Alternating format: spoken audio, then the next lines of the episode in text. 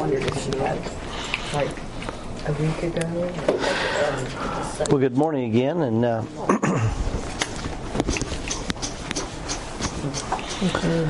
right here, this. Well, hopefully, uh, everyone feels like they're a part of what's going on. I, I know our company, you know, our company, we have about seven hundred people in Kansas City, and they they try hard to make you feel a part. I mean, they send out newsletters, and there's always announcements, and so, um, you know, you, you may not be directly involved with with uh, V B S, but uh, hopefully you're supporting it in some way. I know uh, I, I got to fix the ice machine this last week, and uh, uh, I know that that was missing at Church in the Park. They had to go buy ice, you know, several hundred pounds of ice, because the ice machine's down. And you know, I didn't know about it, so I felt bad that. Uh, and you know, just just trying to keep the grass mowed. I mean, we all play a part in uh, serving the Lord, regardless of what you're doing. I know Carol's uh, really helping out in the sound booth, and she was here Friday night. She was the only one that could be here, and so I thought, wow, you know, if Carol wouldn't have been here, we wouldn't have had the verses. It just it wouldn't have clicked. And so, uh, just like Jim was mentioning, if Pat's gone, uh, you know, there's some things not getting done, and there's some other people trying to fill the holes, and so uh, you know, I, I hope, I guess that's my thought there, just to hope, I hope you feel a part of what the Lord is doing here at H B F, and that you're uh, encouraged to press forward and just be mindful about uh, I, I know I was a deacon for twelve years, uh, eight years at a different church, and uh, four years here, and uh, you know, you, you get a burden. Uh, you get a burden for uh, the homebound. You get a, a burden for uh, helping those in need, and so that that that kind of helped me see kind of behind the scenes, and and it made me uh, feel a part. Um, But those of you that know me know that in nineteen eighty-three, a year after we got married, we got married in eighty-two, uh, we endured a drought in North Missouri, and, and that's partly why we're here in Kansas City, because we more or less went broke in nineteen eighty-three. We uh, we really lost everything, and we came to the city with, with nothing, and uh, we we didn't file uh, Chapter eleven. We didn't file bankruptcy, uh, and we were able to really pay off uh, uh, Farmers Bank, except for the uh, interest we, we owed. They they they said that they would uh, eat the interest that we owed, and we paid the principal. So we were able to, you know, sell our tractor. We had a few pieces of equipment, and. Um, But today, uh, we're talking about uh, a drought, and so this is a little bit near and dear to me. And, and so before we go to Jeremiah, I want us to look at Second Kings uh, twenty-five. This is right, uh, I think this is the very last chapter of Second Kings. And does everybody have a handout? I... Uh, You might, yeah, help get everybody one. So Second Kings twenty-five, Jeremiah is actually, excuse me, he is speaking about the very events that we see in Second Kings twenty-five.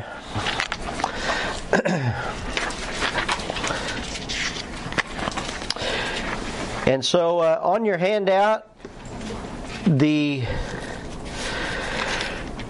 Roman numeral one uh, talks about God's judgment by a drought. And uh, drought is what caused the famine. And so that makes perfect sense. And under uh, letter A there, uh, God's word to Jeremiah concerning the drought. And, and then my bullet point there is just that there is thirteen different famines in the Bible. And so that that's kind of interesting. Uh, the thirteen is a number of rebellion, and there's there's thirteen droughts mentioned in the Bible. And this particular one is mentioned here in Second Kings chapter twenty-five. And if somebody would read just verses one through three of Second Kings twenty-five. Oh, uh... Did you give me? I gave you the wrong one. I was going to say, that one's someone's, someone's already written. Hey, Chuck, could you bring Angie another handout? I gave her the wrong one. Who's got Second Kings twenty-five, verses one through three? I got it. All right. And it came to pass in the ninth year of his reign, in the tenth month, in the tenth day of the month, Nebuchadnezzar, king of Babylon, came, he and all his host against Jerusalem, and pitched against it. And they built forts against it round about. And the city was besieged unto the eleventh year of King Zeb, Zeb, what do you say? Zedekiah. Zedekiah.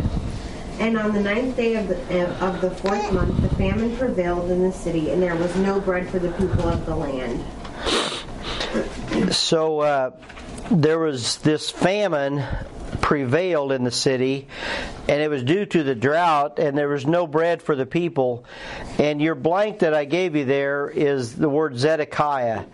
So Jeremiah fourteen, we're, we're going to turn to Jeremiah fourteen in just a minute, uh, but, but before we go there, I want us to go to Revelation eleven. So, so what Sarah read is that Uh, when Nebuchadnezzar had put this, he had besieged Jerusalem, and he had come up against it. This is the Babylonians. Uh, there was a famine. So on top of them trying to defend themselves, and uh, the false prophets are saying everything's going to be okay, uh, there's a drought, and so they are starving to death in addition to their enemies coming against them. But uh, let's look at Revelation, and I'll read these because I want to make a comment on them. Revelation eleven. Because the the drought that was in Jeremiah's day was kind of what we would call a regional drought. But what we're talking about here in Revelation eleven is a worldwide drought, I believe. Mm-hmm. So Revelation eleven, verse three, uh, the Bible says, "And I will give power unto my two witnesses, and they shall prophesy a thousand two hundred and threescore days, clothed in sackcloth." So if, if you were to... Uh, take a thousand two hundred and three score, that's a twelve hundred and sixty days. Uh, that's uh, forty-two months. It's three and a half years. And then look at verse four. So these are the two olive trees and the two candlesticks standing before the God of the earth. And if any man will hurt them, fire proceedeth out of their mouth and devoureth their enemies, and if any man will hurt them, he must in this manner be killed. And then it says in verse six, "These have power to shut heaven, that it rain not in the days of their prophecy, and have power over waters to turn them to blood, and to smite the earth with all plagues as often as they will." And so it, it it's our belief that uh, And we, we, we can show from the Bible that this is probably Elijah and Moses, these two witnesses, and they prophesy for three and a half years. And it says here that uh, they shut up heaven that it rained not in the days of their prophecy. And so that's uh, that's pretty wild for three and a half years. So, I mean, we went a month or two without rain up in North Missouri, and uh, our crops burned up, and, and we'll see that that happens in Jeremiah's day too. But uh, anyway, that's uh, pretty severe, isn't it? And you, uh, there's another reference in Revelation where the Euphrates River is dried up, and so this is this is why this is why because of this uh, three and a half year drought. And uh, that that actually happened in Elijah's day, that it, it didn't Uh, I think that's. Yeah. Yeah. That's, it's in uh, Jude, doesn't it say that? Anyway, we won't, we won't look up all them, but it actually happened in Elijah's day that it didn't rain for three and a half years there uh, either. So, so now we're going to Jeremiah. I wanted to give that uh, kind of introduction there. I think it's interesting, too, that rain is always a type of God's blessing. Mm. So during this tribulation period, huh. His blessing is not on the earth. That's good. I hadn't thought of that. And it's always, yeah, it's always blessing. I don't know if you guys can hear that. Rain is a picture of God's word and uh, His blessing, and yeah, blessing on the earth. And uh, so He's withholding His blessing. That's good.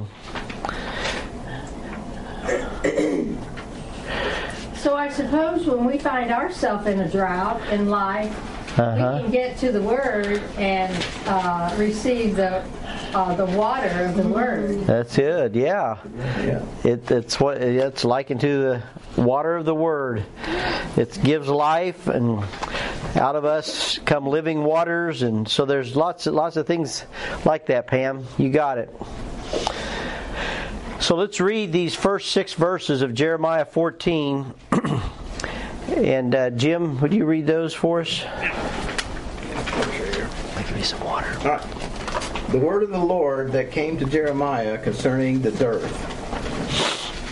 Judah mourned, and the gates thereof languished, and they are black unto the ground, and the cry of Jerusalem is gone up. And their nobles have sent their little ones to the waters. They came to the pits and found no water. They returned with their vessels empty.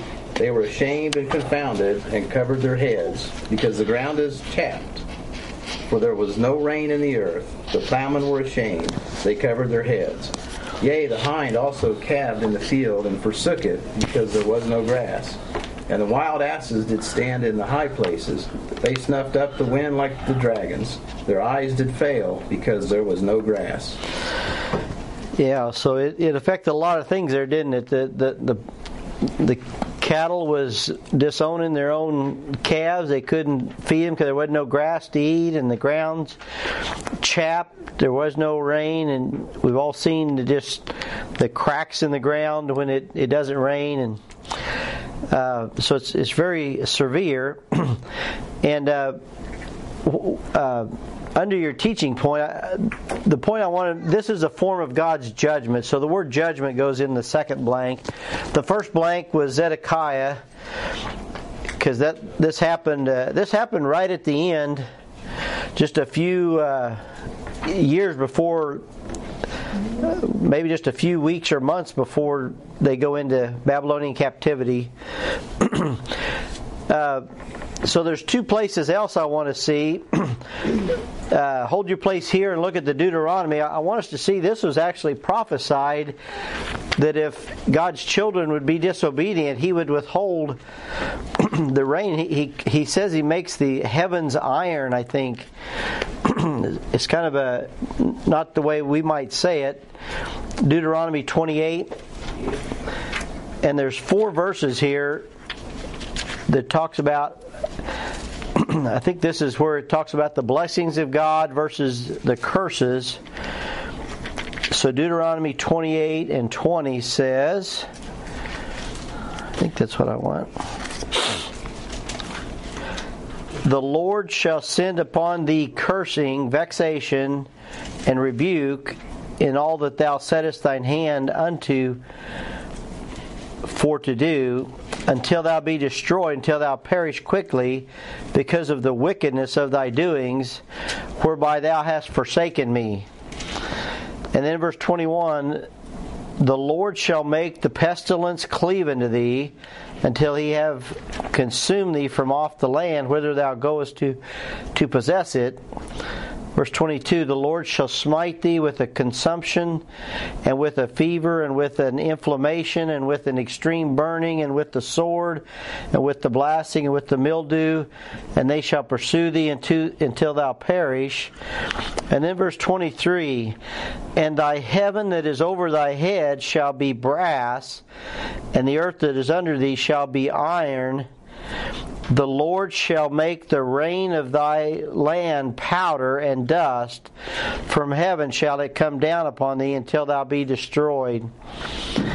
So that that's kind of representing the the if if they don't, he, God's going to send them these curses uh, because they have forsaken Him, and it talks about the heavens going to be as as brass, like fire, and it's going to kind of rain down powder and dust. So anyway, that's this uh, kind of the. That's before they go into the promised land, and, and now we're right at the end as they're getting ready to be taken into captivity out of the promised land. And then uh, there, there's a prophecy here in Amos for the latter days. Yeah, Jim's uh, Jim's favorite. He's a, what do you say? He's kind of a suspenders and yeah, the Carhartts and yeah. It reminds me of uh, sometimes he looks scary. Carl. What was Carl? What was Carl's last name that died?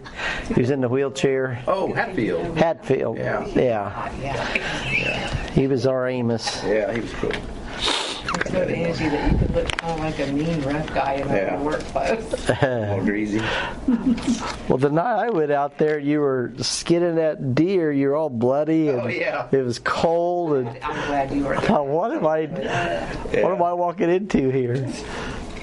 Yeah. So, okay, look at one more place here in Amos. And this is a prophecy of a... of the end times. Somebody else read this. Prophets, uh, Amos eight eleven. eight eleven. And then we'll get back to our text. Behold, the days come, saith the Lord God, that I will send a famine in the land, not a famine of bread, nor a thirst for water, but of hearing the words of the Lord. Yeah. And what, what does that mean, Carol? Well, it means that the word, the word of the Lord will, will not be found. Yeah. yeah. Nobody's listening to it, are they? Yeah. I kind of noticed that even on uh, bot radio, a lot of times they have talk shows on Saturday morning, but uh, this Saturday they, they were playing a repeat of something that was taught during the week. I thought, man, they don't have enough quality preachers to fill airtime maybe. I mean, I, I thought that. I don't know if that's true, but uh, I know at the end of June is kind of the end of the fiscal year, and I know all of them are, you know, begging for people to support them and yeah. give money, and, and you... Uh, feel like you should give, and uh, they're they're doing some good things, but it's just there's not enough to go around a lot of times. So, hey guys, yeah. Hey Heather, grab a, a handout there. Is this Dylan? Yeah. Hey young man. How you doing? What's going on, man? Good to see you, buddy.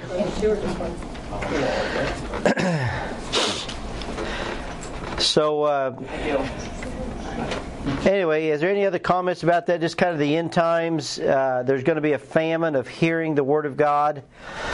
Uh,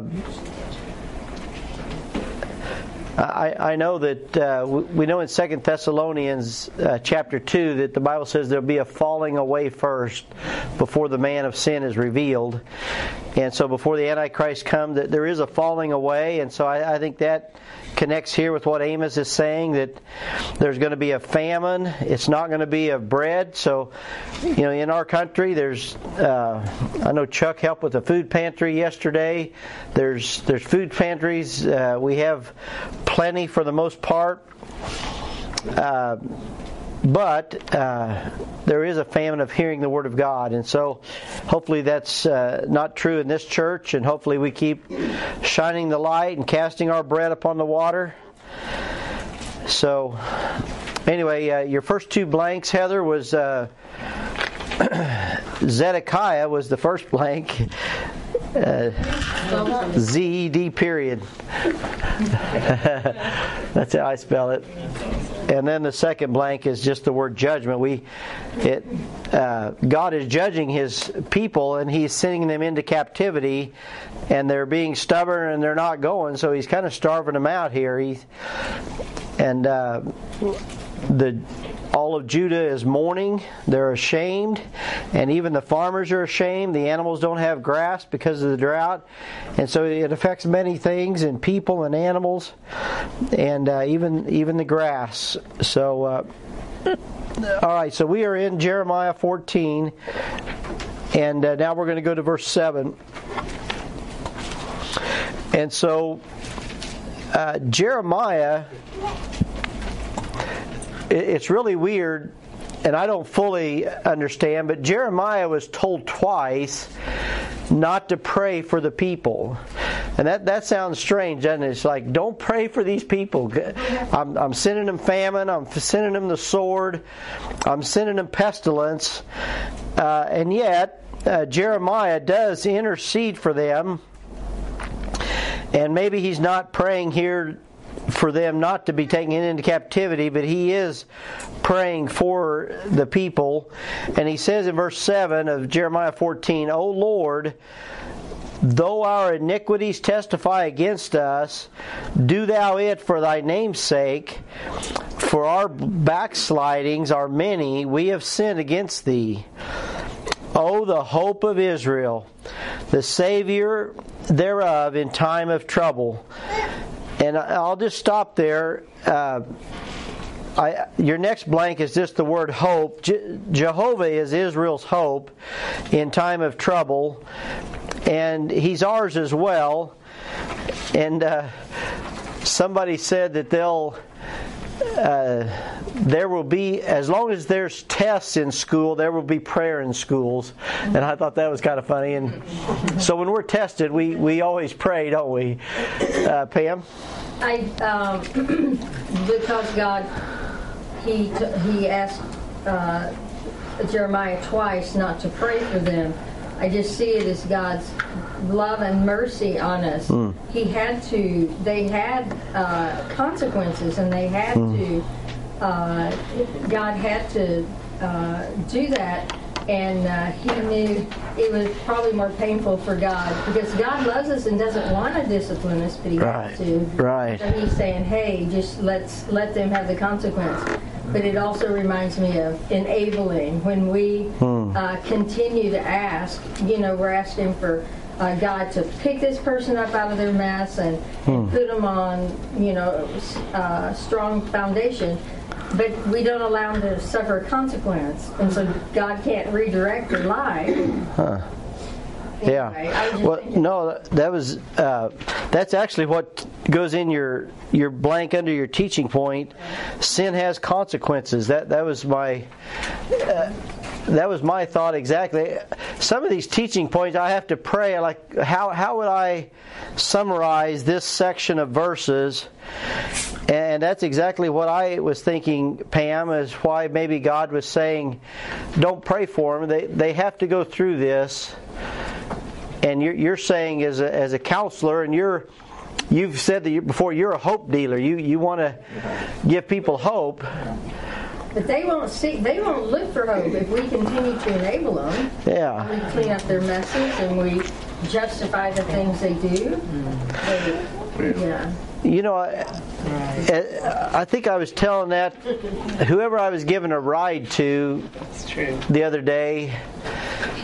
Looking back at ten years of life issues, I feel like some of the people we help have helped financially the most or invested the most in haven't done as well or not in, not with the Lord, serving the Lord today as those that did have to kind of struggle and find a car themselves and make the payments themselves and do all these things themselves. They seem like those have been the people you don't think will do well and make it do, and the ones you invest heavily in and sometimes try to help maybe don't. Not not always true. With your children, though, I mean, that's why you give them everything, then they don't appreciate what they have. Yeah. And if they have to oh, work definitely. for it, then they're oh, yeah. more There's likely to hmm. succeed. Maybe. That's good. So Pam, Pam saying that, or Pam, Angie saying that, like with our children, if if we spoil them and they don't learn to work or kind of kind of rescue, get back on the horse and ride, then if you give them everything, it uh, it spoils them. So yeah, so God God is having to put His people through some tough love here. And uh, let, let me give you a promise here, though, uh, from Hebrews. Let's all hold our place here. Look at Hebrews thirteen. I think it says it in the Old Testament uh, at least once also, but here in Hebrews, in the New Testament, thirteen, and somebody read verse five for us, thirteen five. It says, "Let your conversation be without covet- covetousness, and be content with such things as ye have. For he hath said, I will never leave thee, nor forsake thee." So th- this promise at the end here, uh, God will never leave or forsake us. Uh, that, that's what I had you put in your blank, is just the word forsake. Uh, so even though God doesn't save them from their trouble, He doesn't leave them. He uh, He is still their hope. Mm-hmm. And uh, so, yeah, I'm sure it was painful to see some of His people starve to death or be killed by the sword or that's like, the pestilence. That's like when Drake's grounded. I'm kind of grounded too. Really sucks. Yeah. It, but you got to do it. Yeah. Yeah. So it's like the dad going to spank their kid, and he says, "This is going to hurt me more than it does hurt you." Yep. It, in a way, it does, because you you hate to. But you don't you don't want to spoil the child either. Spare the rod, spoil the child. So, uh,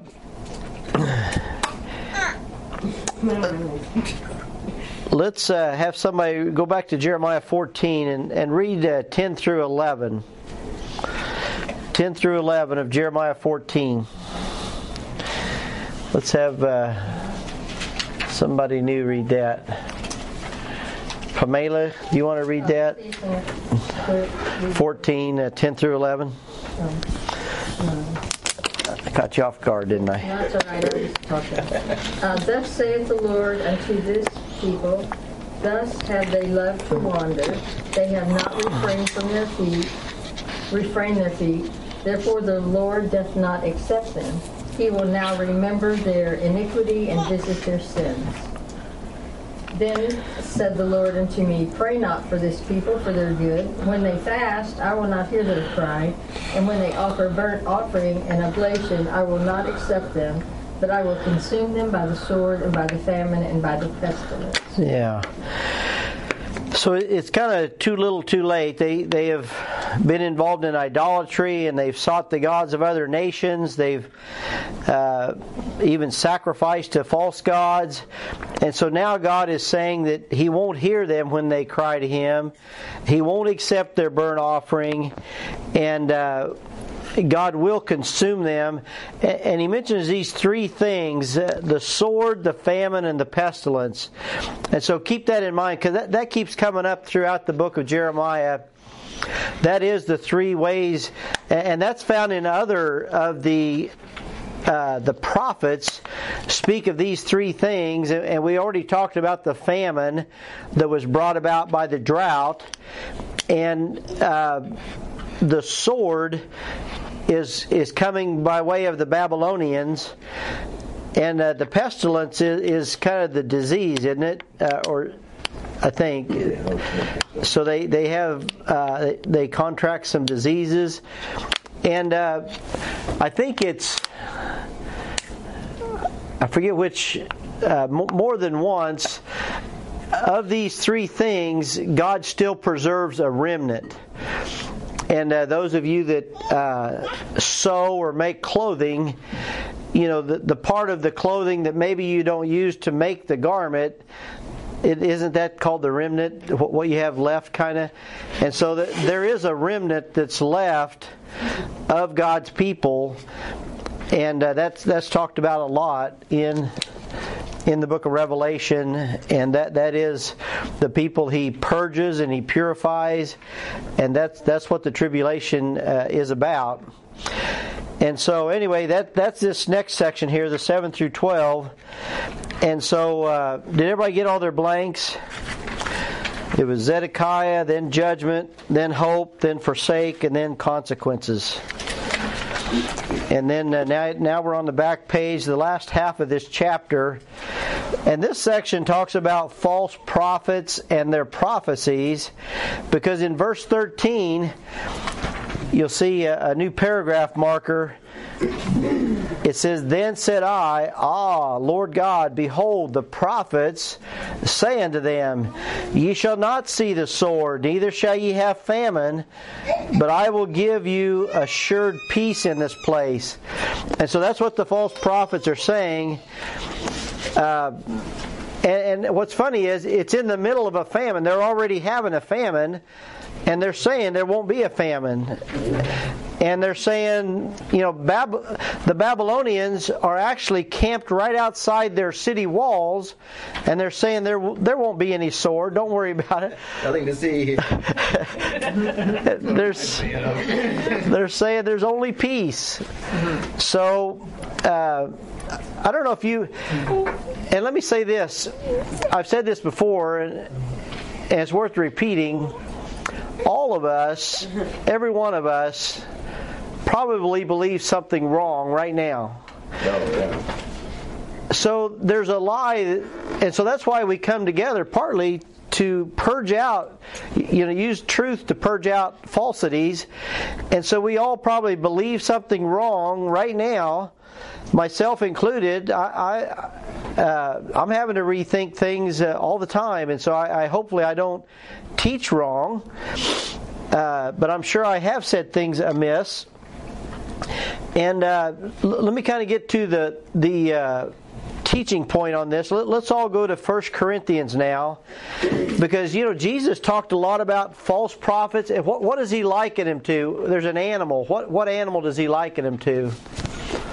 There's something in sheep's clothing. Oh. They're wolves. Yeah. They're ravening wolves, and they they are seeking to uh, kill God's people, but they look like sheep on the outside. And so in first, first Corinthians eleven, and somebody read verses eighteen and nineteen for us.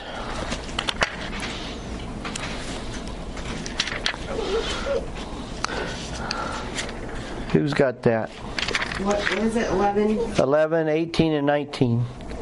Um, for first of all, when ye come together in the church, I hear that there be divisions among you, and I partly believe it. For there must be also heresies among you, and they which are proved may be made manifest among you. So my, my teaching point there is false prophets teach false doctrine, which cause division. So, uh, but so the the blank there is heresy. Heresy serves a purpose, and you just read it there in verse nineteen.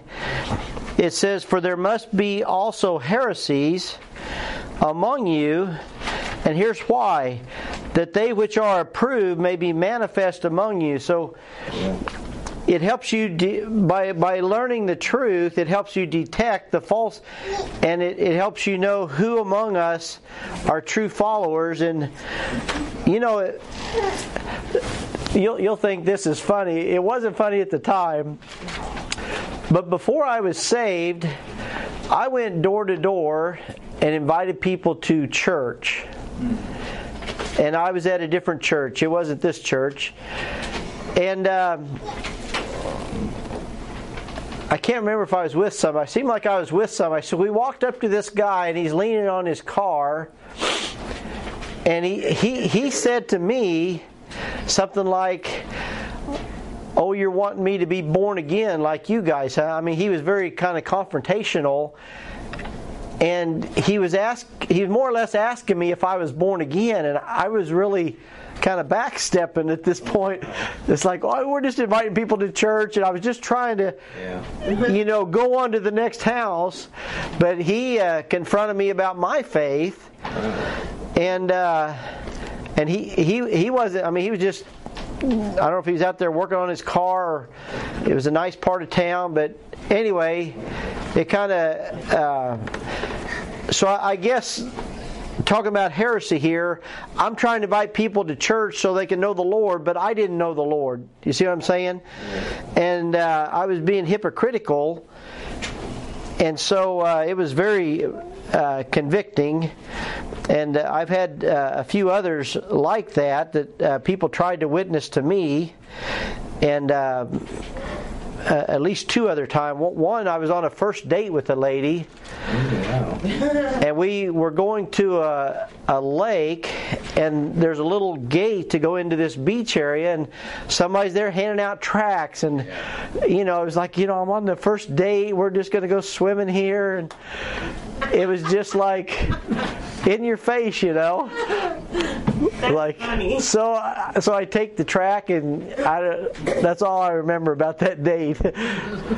And uh, the other time was uh, I was I was a maintenance guy, and I was uh, I worked two jobs for a while, and I I was putting in like mini blinds and ceiling fans at an apartment complex, and and it's it's amazing what you see going into apartments. I mean, you see their wickedness. I mean, one guy just had his whole apartment wallpapered with bad things. And uh, but this lady, I knock on the door, I'm here to install your blinds. She says, "That's great. My name is so and so. Are you born again?" That that was her exact words. And like, yeah, yeah, I go to church, you know. And so there was at least three times where uh, you know, people have tried to witness to me before I was saved. Anyway, uh, those are things that kind of. So it's good to ask those things. So I wasn't open and ready at the time, but. Uh, But they, they, they planted seeds for sure. And uh, so, uh, letter C under false prophet, the damage of false prophets, uh, verse sixteen of Jeremiah fourteen says, nope, I'm still in First Corinthians.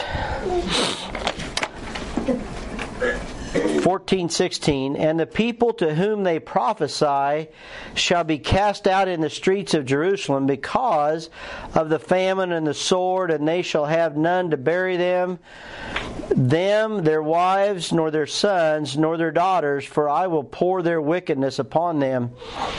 And so I, so we, we think so terribly about these false prophets, as we should, but uh, they, they do damage to people's lives too, don't they? There there is uh, there's consequences, and so they're. What they say doesn't come to pass, it doesn't happen, and man, these people are left without anybody even to bury them, it says. And so people people perish, so we need to know the truth and be approved, and that's uh, it helps us to learn uh, truth so we can identify heresy. And so th- this last section here, seventeen through twenty-two, I feel like uh, that we, we've got a good time to uh, discuss the remainder of this chapter. Um, somebody read seventeen through nineteen if they would.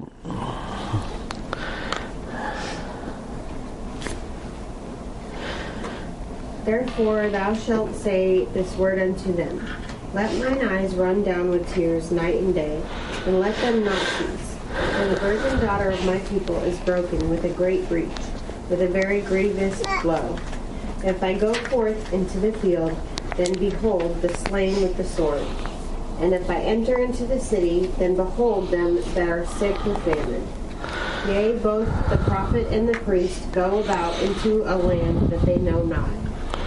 Hast thou utterly rejected Judah? Hath they so loathed Zion? Why hast thou smitten us, and there is no healing for us? We looked for peace, and there is no good, and for the time of healing, and behold trouble.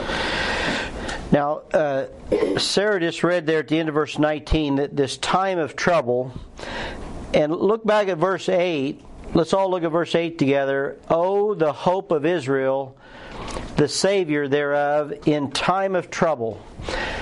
And so Twice in this chapter it talks about this time of trouble, and we, we've said many times that Jeremiah is connected with end times and the tribulation, because the tribulation is called a time of trouble, and it's also connected with the lady that uh, is having birth pains. And so uh, uh, if you if you turn your page back over, I just did a word search this week. It was under uh, the very first bullet point, I think. Uh, no, it was under Roman numeral two on the front of your page. Does everybody see time of trouble there under letter B? So I gave you all these references. Uh, I just I uh, did a word search for time and trouble, and those are all uh, references, and you'll see uh, several of them are in Jeremiah. Uh, mentions that phrase "time of trouble" several times, and so uh, anyway, th- this is a, a time of Judah's trouble. They're getting ready to go to captivity. They're they're in famine. The sword's coming. There's pestilence coming, and so they. Uh, Uh, Jeremiah has this prayer here. He, he he's crying, he's weeping for his people. And in twenty and twenty-one, the Bible says, "We acknowledge, O Lord, our wickedness and the iniquity of our fathers, for we have sinned against Thee." And this is his request in verse twenty-one: "Do not abhor us, don't don't hate us, God, uh, for Thy name's sake. Do not disgrace the throne of Thy glory. Remember, break not Thy covenant with us." So he he's praying a good prayer here. You know that don't hate us because we're called by Your name. It's uh, don't disgrace Thy throne of glory. Don't break Thy covenant with us. And then, uh, somebody read verse twenty-two. There's a word here I want us to camp out on in verse twenty-two, the very last verse. Angie, you got that? "Are there any among the vanities of the Gentiles that can cause rain? Or can the heavens give showers? Or art not Thou He, O Lord our God?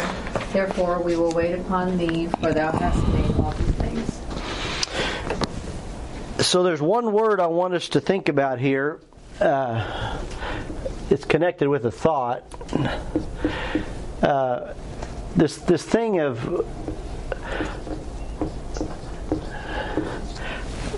I bet no one in here would raise their hand and say, "I am really good at waiting." um, I almost had a wreck this morning, by the way, and it was totally my fault. So close, yeah. She saved our lives. Uh, well, I mean, we were going slow, but I almost pulled out right in front of a car. I didn't even see him, and they stopped, and I stopped, and we we, we were we would have hit if, if it wouldn't have been for her. Uh, we we would have hit because I did not even see the car, and that that's not like me. I mean, it was broad daylight. I wasn't texting. I wasn't doing anything wrong. I just didn't see him, and so uh, it was as close as any time I've had to wreck, probably, but. Um, and it would have just been a fender bender because, you know, I was just going a few miles an hour. But anyway, uh, this waiting, none, none of us are very good at waiting. So uh, I want us to talk about waiting on the Lord. So there's kind of two facets of this. Let's see if I got enough cord to hang myself. So uh, there, there's one element of time. So, so waiting on the Lord does involve time, doesn't it? Uh, because you know we, we maybe want want something to happen, or we maybe we're just waiting on the paycheck, or uh, we're really hoping. So, so, so time has to pass, and. The Psalms bring this out a lot. They're, they're like, "How long, O Lord? How long will this go on?" And Jeremiah even says that, you know, because uh, especially if somebody's suffering, you're like, man, how much more of this can I take, right? Uh, the other part has to do with serving. And as soon as I say this, it, it'll click with you. But um,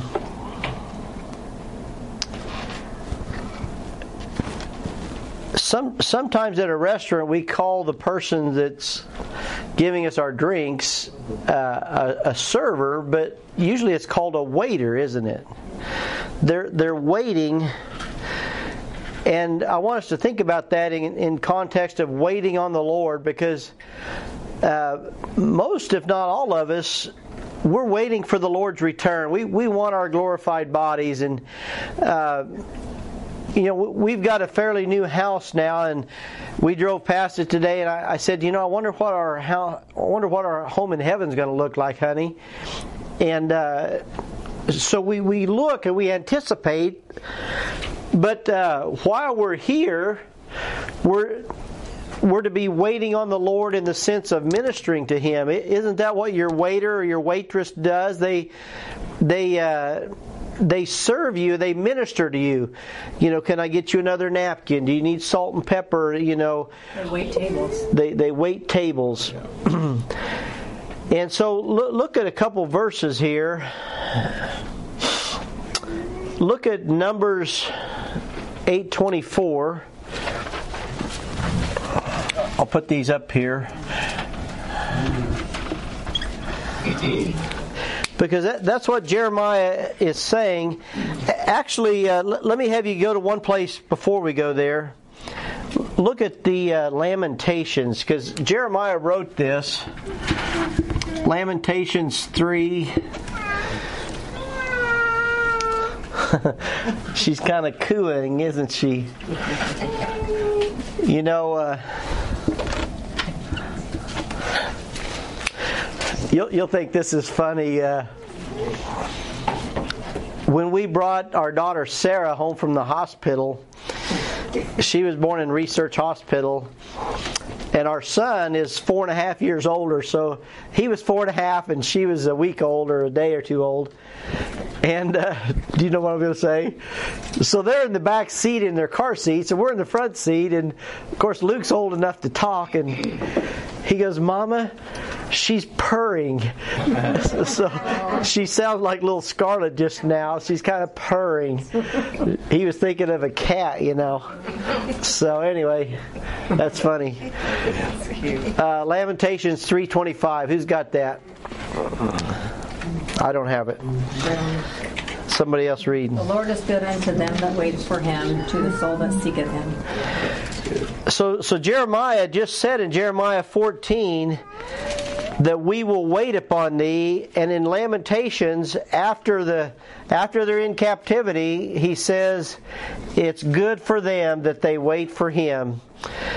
And so, uh, I guess I would just encourage you today, uh, if you're waiting on the Lord. You know, I, uh, it was hard for me to wait on my dad to be saved. You know, you're you're wanting people to do right. Uh, maybe you're waiting on a relationship, and I guess I just encourage you to wait upon the Lord. And what we're going to see is that we serve the Lord while we're waiting on the Lord. That that's the whole point of this. We want to minister to the Lord while we wait. So. Uh, I don't know if anybody else ever twiddles their thumbs. I, I've seen people do it. And uh, does that, Emma, do you twiddle? You twiddle your thumbs? Pam says you do. And uh, you know, some you might see an old guy whittling on a piece of wood, or you, some people pass the time different ways. Um, but uh, we we need to pass the time uh, serving the Lord. And uh, so, so let me give you, let's look at the Numbers example now. Numbers eight twenty-four. And I'll go there.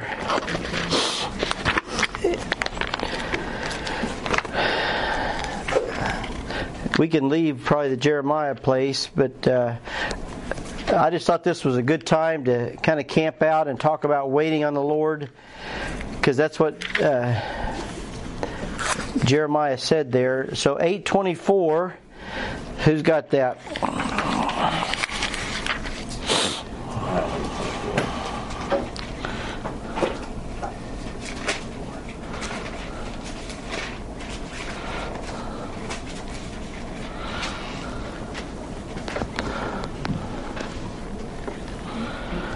You got it, Jim? Yeah. We get it? Yep. eight twenty-four. This is that belongeth unto the Levites. From twenty and five years old and upward, they shall go in to wait upon the service of the tabernacle of the congregation. Yeah, so if you know, uh, back here in Numbers, when they were getting ready to uh, conquer the promised land, the Levites, their portion was to wait upon the Lord and to serve Him. And that's what it says, to wait upon the service of the tabernacle. So that that's how they, they waited. In Chronicles, it talks about that they uh, ministered before the dwelling place of the tabernacle. They waited on their office. And uh, now, now let me let me th- let you think about this. All of us are glad that the Lord is long-suffering, but aren't you glad that the Lord... I, I just told you of three different times that people tried to witness to me before I was saved, but aren't you glad He waited and He was patient with me till I got saved? And so God is God waited on you, didn't He? He waited on me. He waited on you. And so now we have the, the chance to reciprocate. And... Uh, let me read to you Proverbs eight one. Doth not wisdom cry, and understanding put forth her voice? Blessed is the man that heareth me, watching daily at my gates, waiting at the posts of my doors. And that was uh, Proverbs eight one. And uh, the, the very first and the very last verse of that chapter are almost identical. Uh... Verse one and thirty-four. Now, let me give you another aspect of this.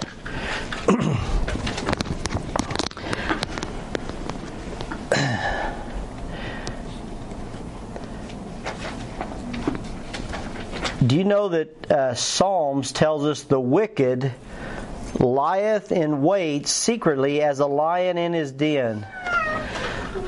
The wicked are, are waiting. Do you know there's wickedness kind of waiting on you? There, there's evil that's kind of seeking us. You know, the, the devil, he walketh about as a roaring lion, seeking whom he may devour. So there is uh, there's evil things that are, are waiting on us. And in uh, in Proverbs seven, about the strange woman, it's written, now is she without, and lieth in wait at every corner. You know, every man in here should perk up our ears. There's a strange woman that is lying in wait at every corner. It's waiting. It's waiting. Uh, she's uh, like that lion, and she wants to devour uh, men and distract them from waiting on the Lord. So, uh, so, so let's go to this one last passage here in Isaiah. This will be the last uh, place, I think. Um, and th- this is familiar to most of us. It's a pretty famous passage, Isaiah forty, the book right before Jeremiah, chapter forty.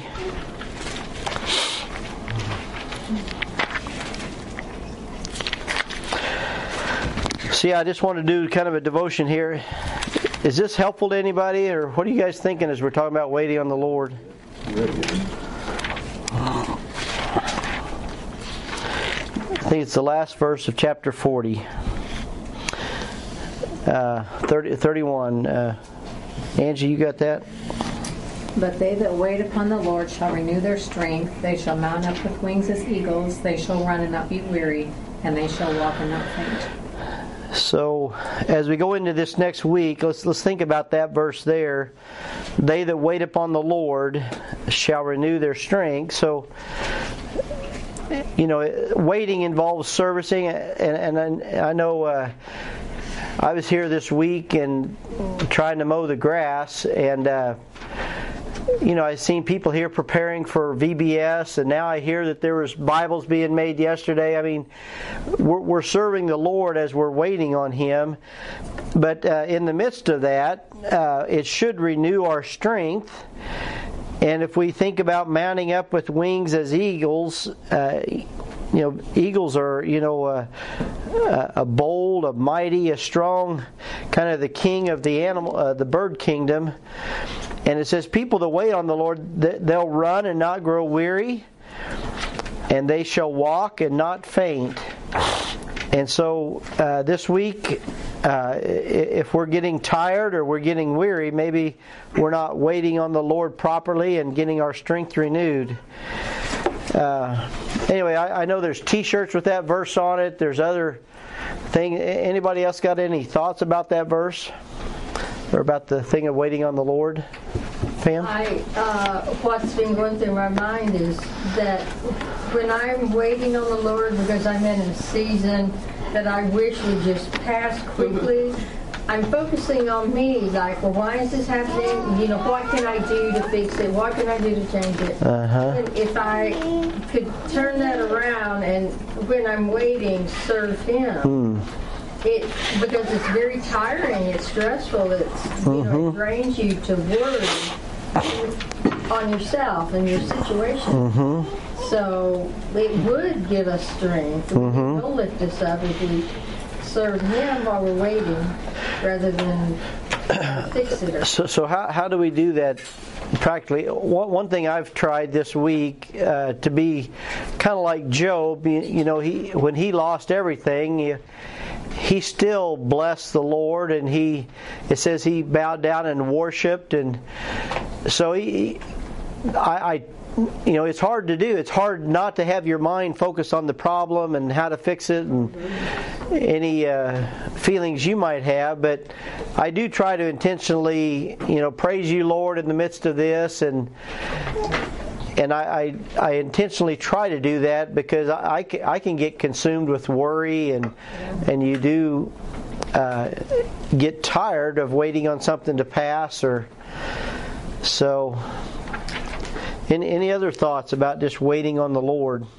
I think there are certain situations where waiting isn't hard.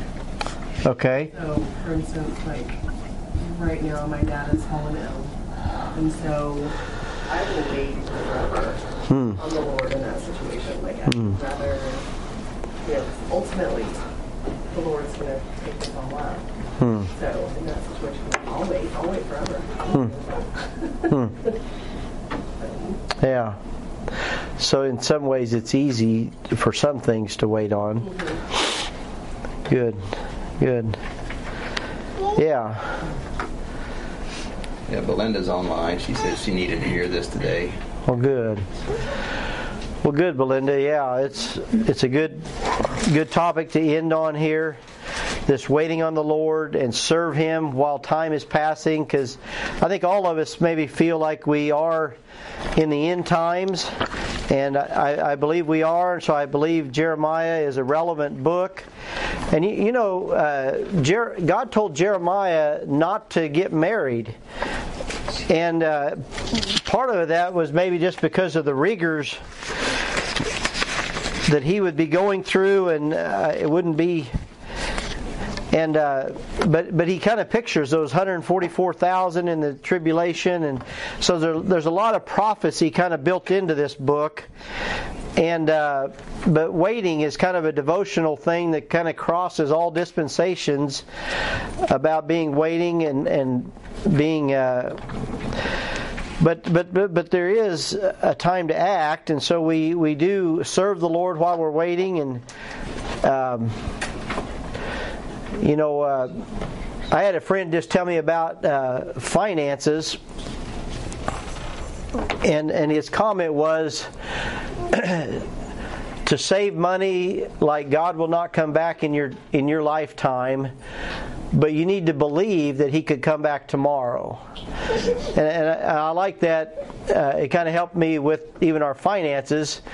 And, and in one way, it's like, uh, you know, we're making Bibles and we're going to send them to a missionary. I mean, it may be months before they get in the hands of people that to actually read them.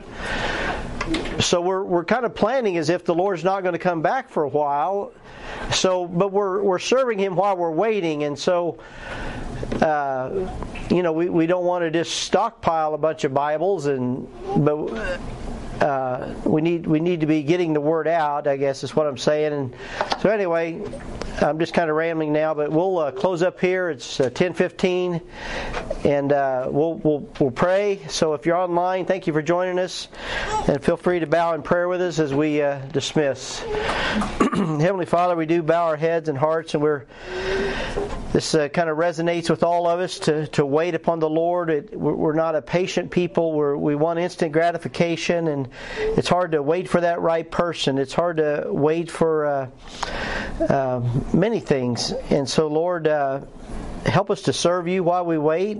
May we uh, praise You and worship You uh, in suffering.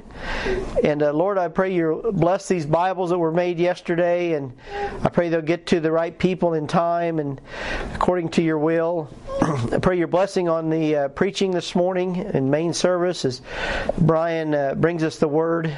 And just thank You for the book of Jeremiah that's uh, relevant to me. I pray it'll be relevant to those listening. And just be with uh, Belinda or anybody else listening online, that uh, just pray your uh, your Holy Spirit will uh, just direct, give us the uh, grace to go through what we're going through, and uh, help us to be better for it. And uh, Lord, we do love You. We we do praise You. We thank You for uh, this time, and we ask You to dismiss us with Your blessing in Jesus' name. Amen. Amen. All right, well, I'm going to close up here. You got to get, don't you, Jim? Yeah,